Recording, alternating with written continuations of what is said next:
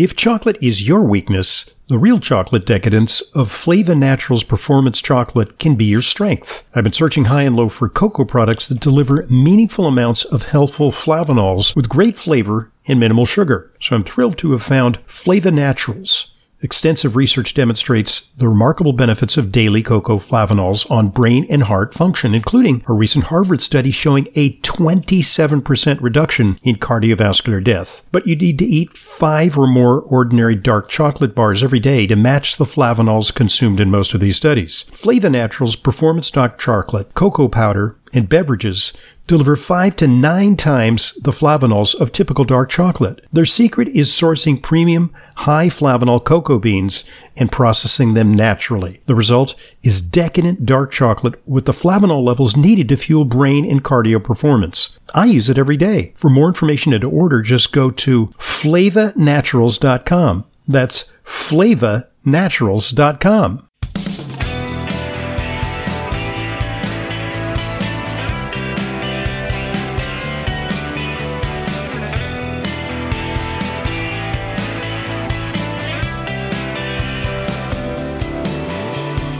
Welcome to today's Intelligent Medicine Podcast. I'm your host, Doctor Ronald Hoffman, and interest continues in cannabinoids. And uh, this is a topic that, uh, well, we rolled out several years ago here on Intelligent Medicine, but it just uh, is a very, very big uh, contribution to the nutraceutical industry these days because uh, so many people are talking C B D and uh, hemp-derived compounds.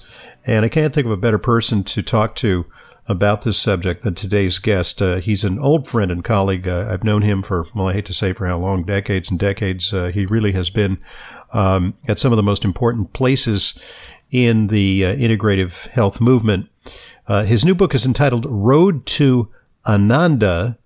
It's a simple guide to the endocannabinoid system, hemp, phytocannabinoids, C B D, and your health.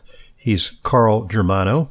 And Carl, uh, you know, just go out and make yourself a cup of coffee or something like that, because it's going to take a few minutes for me to introduce you. Okay, just, you know, uh, kick back, because Carl has a lot of uh, qualifications. He's uh, a board-certified clinical nutritionist. Uh, he has a master's degree in clinical nutrition from N Y U. Uh, over thirty-five years of experience in product development. Although to look at, although to look at him, you wouldn't, you wouldn't know that. Uh, and he is the author of, actually, we've interviewed him several times over uh, the course of our uh, several decade career here on radio. Uh, we've interviewed him about the book Nature's Painkillers. Uh, The Osteoporosis Solution was a book, I believe, that came out in the eighties, early nineties, The Brain Wellness Plan. And now uh, he's focused on the health benefits of cannabinoids. Uh, also, he's got a nutrition practice at the Nutrition Therapy Center in New York for many years, and uh, he's lectures all over the place. Uh, he says he's, I just asked him and he said, I feel like I'm living out of a garment bag. He's traveling a lot and talking, and he's a frequent uh, guest on radio. So, Carl, it's a pleasure having you on Intelligent Medicine. Thanks for joining us. Doctor Hoffman, it's always a pleasure. And yes, we go way back. And I remember the days of brown rice and, and broccoli in your Upper West Side place that you were cooking for me. So uh, we're showing our age by telling everyone we've been around for decades. That's right. We had a we had a test kitchen in my uh, first practice, and uh, it, it was wonderful because we would take you know we would tell the patients what to eat. We'd take them downstairs. We'd teach them how to prepare food, and uh, that was back in the day. So uh, I guess you know both of us we've had diverse uh, careers, but we've you know certainly been Uh, pioneers in this field, and you are right on top of a really, really exciting trend, uh, which is uh, C B D. But I think C B D, just saying these initials kind of minimizes this because, as your book points out, it's there's more to this than just C B D, right? Yes, and unfortunately, uh, you know, we've been misled over the past seventy years by the government, or plus more than seventy years, by the government uh, regarding cannabis, both hemp and marijuana, how it's been treated or mistreated. And then finally in, in uh, December of last year, hemp finally uh, got deregulated, so to speak. It was the Farm Bill of uh, twenty eighteen, which is a big uh, omnibus bill with a lot of pork you know, being dealt out to various uh, special interests and constituencies. But one of the nice things about it is that uh, they finally recognized uh, hemp as legit, you know, not something to be uh, eradicated or suppressed. Not at all. And, you know, it's been around for thousands of years, uh, food, clothing, fiber, fuel, and, and very important medicinals uh, from the, the important class of compounds found in hemp, which is phytocannabinoids, of which C B D is just one. So while we've been misled by the government for seventy plus years, it's been a little bit misleading about talking just about C B D when we look at this marvelous plant on this planet. And that is, there's close to one hundred different phytocannabinoids in the plant, C B D being the most dominant.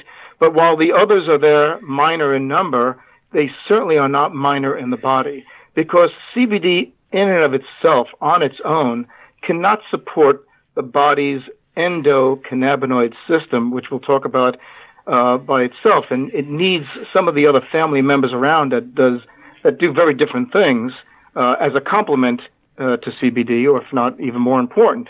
And so we must look at this. And this, Doctor Hoffman, is no different than any botanical we have come to this trade with.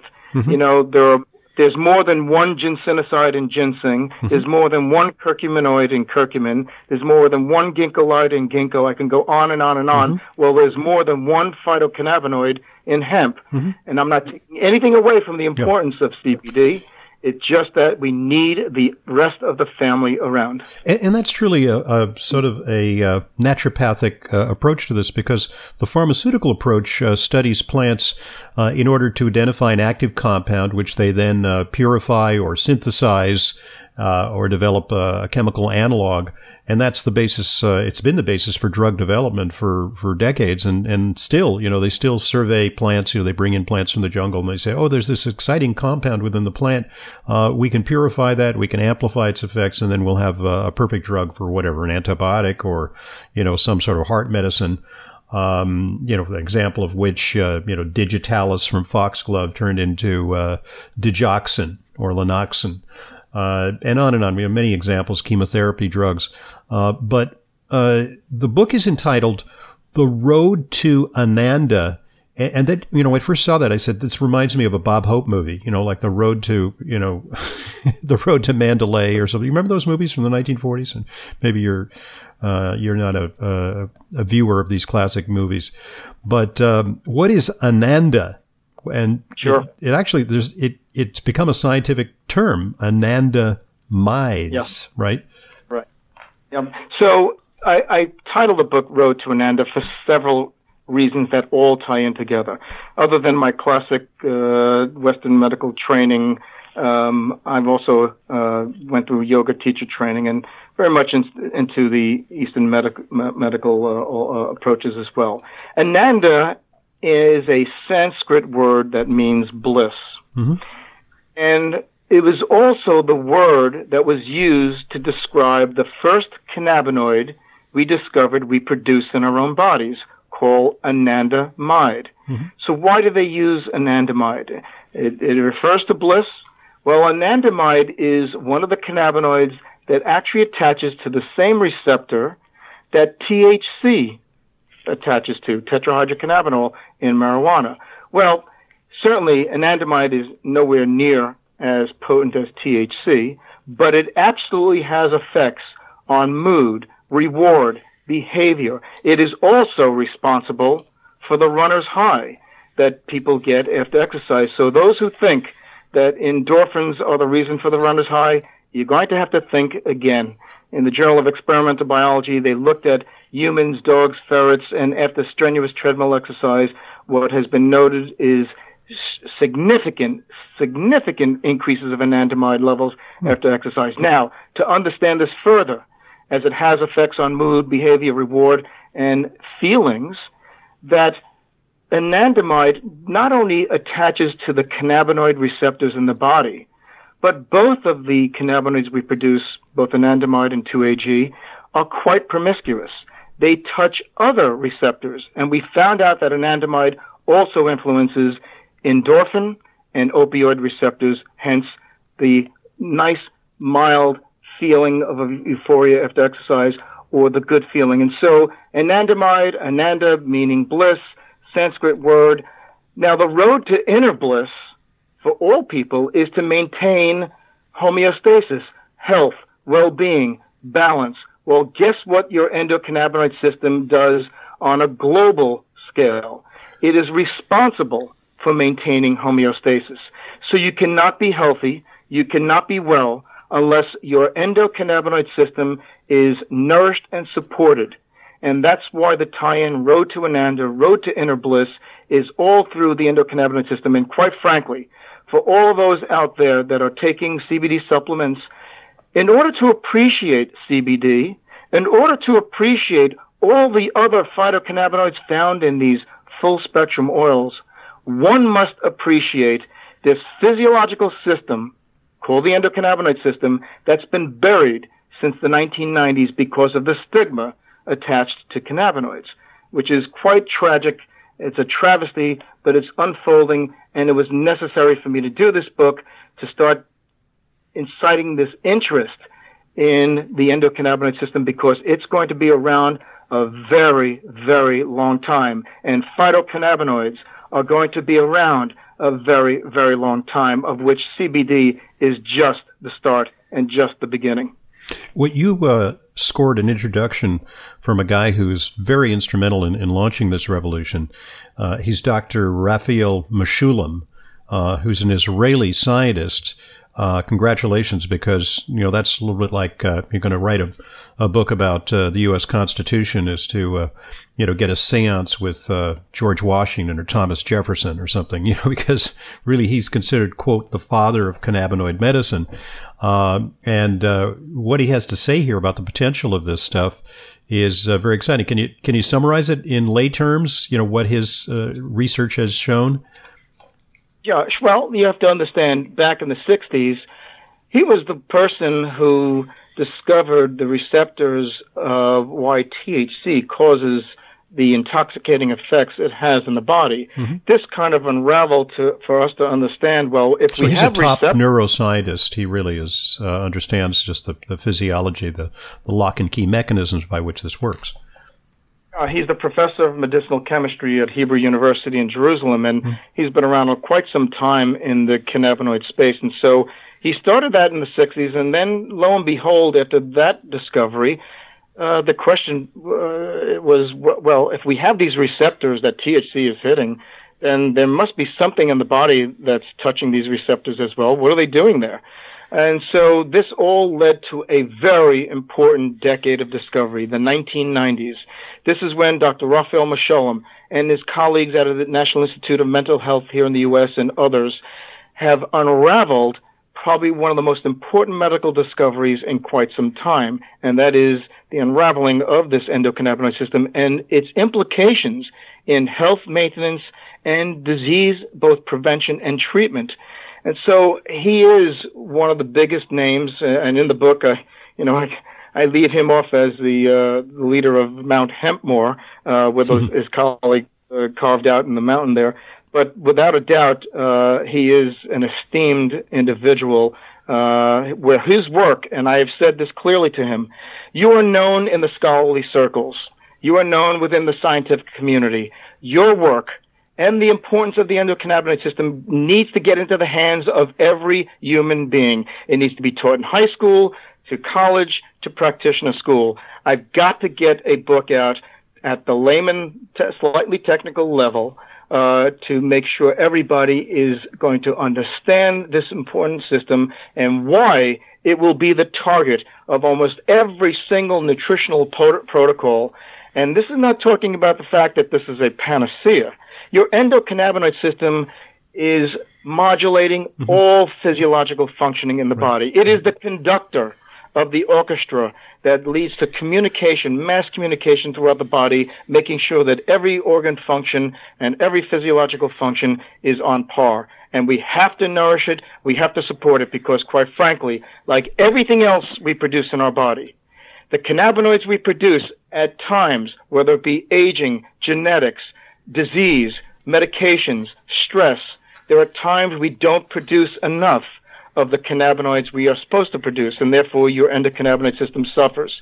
And therefore, what we see in the literature are what we call endocannabinoid deficiency mm-hmm. states, yeah. migraine, fibromyalgia, irritable bowel syndrome, mm. inflammatory, neurological condition, conditions are all known to be endocannabinoid deficiency states, at, which can be suitably treated mm-hmm. by giving phytocannabinoids.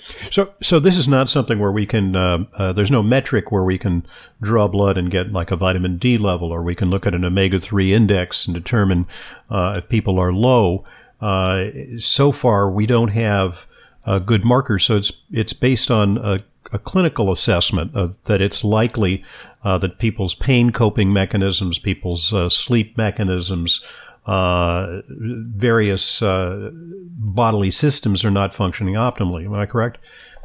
Well, w- well, we now have various uh, published studies to show that our cannabinoids, anandamide and two A G, almost act as biological markers for disease and disease progression. I mean, in Translational Psychiatry two thousand fourteen, they looked at, at anandamide levels. When and this, they this got is commercially available? I mean, can you go, because I'd be interested in running those those tests as a screen on some patients. Is, is it a test? My that, gut feeling is that this is all new, and yeah. it's not going to be part of the, the okay. standard blood screen yet, but the fact that they are measuring them in the blood, mm-hmm. and it's experimentally. It's published paper, Uh, it'll eventually uh, make its way uh, to uh, people uh, having having that assessed. Oh, yeah, actually wait that. That'd be great. Yeah, yeah. But, uh, you know, when anandamide levels get too low, they, they, it, it results in various conditions like stress-induced anxiety, migraine headaches. Uh, I mean, the list continues to go on and on. So we must contend with the fact that the endocannabinoid system is at the heart and soul of all nutritional protocols, and you know, it's going to kind of pave the way and be dominant in nutrition and medicine for decades. We have just started to unravel the science, let alone entry into the marketplace of compounds coming from hemp that can help feed and nourish the endocannabinoid system. But that is the most important story. So it's not about C B D. It's not even about phytocannabinoids. It's, it's all about nourishing, supporting the endocannabinoid system so we can be well. We can maintain homeostasis. Uh, we can have this ad- major adaptogenic system in our bodies ward off uh, disease uh, in our bodies. So it's something to contend with, and uh, we have just scratched the surface. Yeah, you mentioned the connection between uh, the cannabinoid system and uh, exercise. Uh, how does that work? Exercise generates cannabinoids, or could excessive exercise uh, deplete uh, or overwhelm your, your endogenous production of cannabinoids, and you may require uh, some additional support? Well, that's a great question, because it was the subject of my prior book, called The Misled Athlete, mm-hmm. where I made the analogy that the athlete was no different than a cancer patient times uh, when I was dealing with oncology. And that is to say, after strenuous activity, we see the same issues at the molecular level we see in, in an oncology patient. Hmm. They break down muscle, hmm. produce inflammation, hmm. oxidative stress, immune suppression, and fatigue. Mm-hmm. And so we have to look at exercise as a stressor, mm-hmm. and a stressor that has to be contended with by the human body. And after strenuous activity, the body goes through a little bit of hell to deal with. Mm-hmm. Now we have sounds like mechanism. My morning workout uh, this morning. My uh, personal trainer uh, put me on the T R X and uh, gave me a uh, an eighteen pound medicine ball to throw up in the air a bunch of times. And man, I was really gassed. Yeah, well, think about it. Your body, uh, you, you know, you know, stress. The stress of exercise is like the stress of disease at a very different, uh, certainly transient level. But mm-hmm. nevertheless, we have natural mechanisms to recover from the stress of exercise. Mm-hmm. But we know these mechanisms can be hampered by a variety of factors. The point of the matter is, stress of exercise, it needs to be dealt with by the endocannabinoid system. When we see people go through strenuous exercise, all the cannabinoids that we produce get elevated because they are dealing with mm-hmm. inflammation, oxidative stress, neurotransmission, anti-inflammatory effects, both in the brain and at the tissue level. All of the things that we see that are negatives of exercise that we normally can deal with, but as we get older or, mm. or, or what, whatever the, the issue is, um, we have to help the body adapt to that stressor, and the endocannabinoid system is the primary system to do so, even after exercise. So I, I know you work, uh, you actually uh, personally uh, uh, work with a lot of ex- of a lot of athletes. Uh, would you recommend that athletes take uh, C B D or a, a, a, perhaps a a more broad spectrum uh, hemp-derived uh, anti-inflammatory compound? Absolutely. And I, I look at the use of uh, phytocannabinoids like C B D both before and after exercise. Why? Right. Well, your endocannabinoid system is involved in, A, protecting the mitochondria, the part of the cell that produces energy, which you need desperately when you're doing exercise. It protects that. It is also involved in the production of A T P energy as well. So we've got that issue covered for pre-workout. Then we have to deal with the stressors of exercise after you work out, and that is elevated inflammatory markers, elevated oxidative stress markers, both of which the endocannabinoid system controls. So this is probably one of the biggest stories to be told for the uh, uh, sports community, mm-hmm. that supporting the endocannabinoid system before and after are going to be primary targets for both performance and recovery, right? Uh, in addition to whatever else is out there. But well, you know, this is a major, major story for athletes in the sports marketplace. And a big consideration. I mean, obviously for amateur athletes, uh, you know, we don't get uh, drug tested. We don't have to be WADA compliant, you know, World Anti-Doping Association compliant. But uh, for individuals, you know, say uh, high school athletes, college athletes, uh, professional athletes, uh, Olympic athletes, uh, N C A A competitors, Um, is there a potential downside in taking a C B D product because you might get a, a, a trace of a T H C signal in a urine test? Yeah, well, that has been always a concern. And understand that hemp, by definition, has to have, at least the U S government, uh, less than zero point three percent T H C on a dry weight basis. Mm-hmm. Nevertheless, uh, many people want to take a lot more or will chronically take it. And the issue is, will it show up in a uh, blood or urine test? Well, the answer to that is at the normal dosages of providing ten to twenty-five milligrams of C B D, that is highly unlikely that will happen. Mm-hmm. Nevertheless, we know people don't follow recommendations. They mm-hmm. want to take if more. A little is good, a lot is better. Yeah, right. Yeah, but the good news is,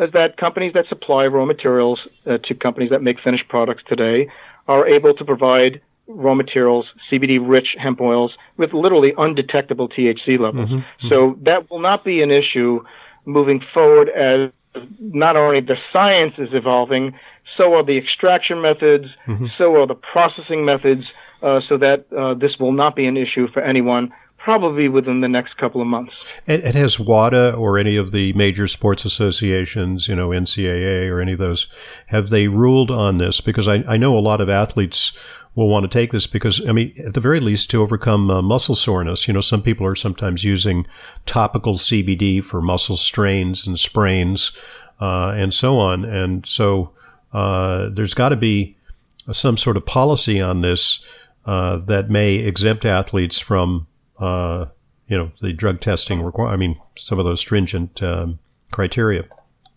Well, we know WADA has taken C B D off their ban list. Oh, they cool. did that okay. ten- Great. Of last year. Great. So that's that's fine.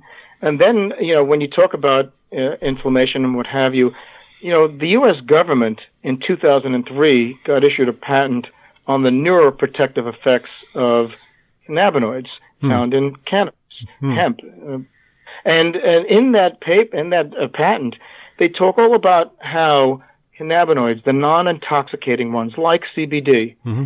can reduce further damage to the the brain after stroke or trauma. And when it comes to trauma, football, soccer, martial arts, what have you, this is incredibly important. Not to mention a, the military, you know, the V A system that deals so much with, uh, uh, P, uh, you know, I E D injuries and, uh, you know, various types of uh, head trauma.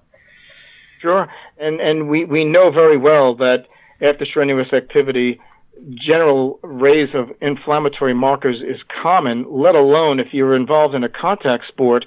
Uh, this could be a remarkable natural compound that prevents brain damage in these mm-hmm. individuals. Mm-hmm. So, uh, again, we are at the cusp of something that is just mm-hmm. going to change uh, botanical medicine as mm-hmm. we know it. Uh, we have buried this plant. We have buried the science. We have prevented education for way too long. It's now going to explode, and rightfully so. It's exploding, yeah. And uh, presumably you know Michael Lewis, uh, who is um, a guy who heads up uh, Brain Health Research Institute, uh, which originally uh, he put all his uh, bets on fish oil as a means of preventing and also treating uh, head trauma. And now he's really on board with C B D as an adjunct to the uh, fish oil protocol that he uses for head injury.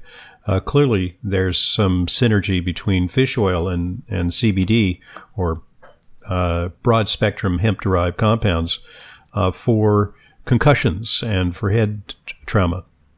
Well, a, a lot more. Uh, there is enough data out there right now to show that people who are omega three deficient, their endocannabinoid system suffers. Hmm.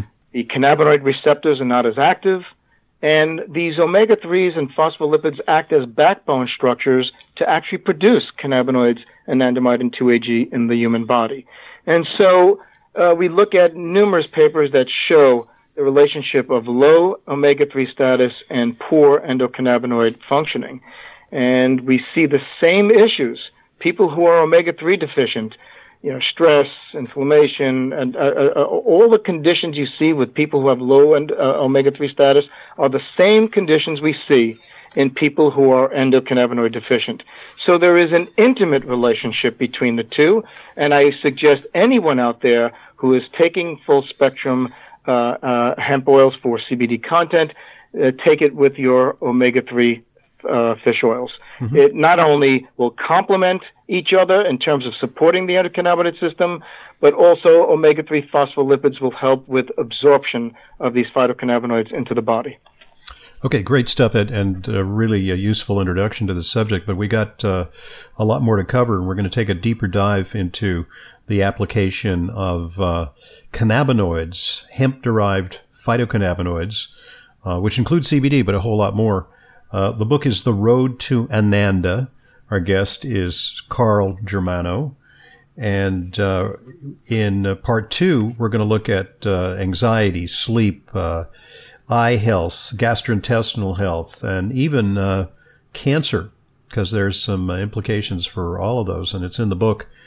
Uh, we'll be right back to talk more about uh, hemp-derived phytocannabinoids. I'm Doctor Ronald Hoffman, and this is the Intelligent Medicine Podcast.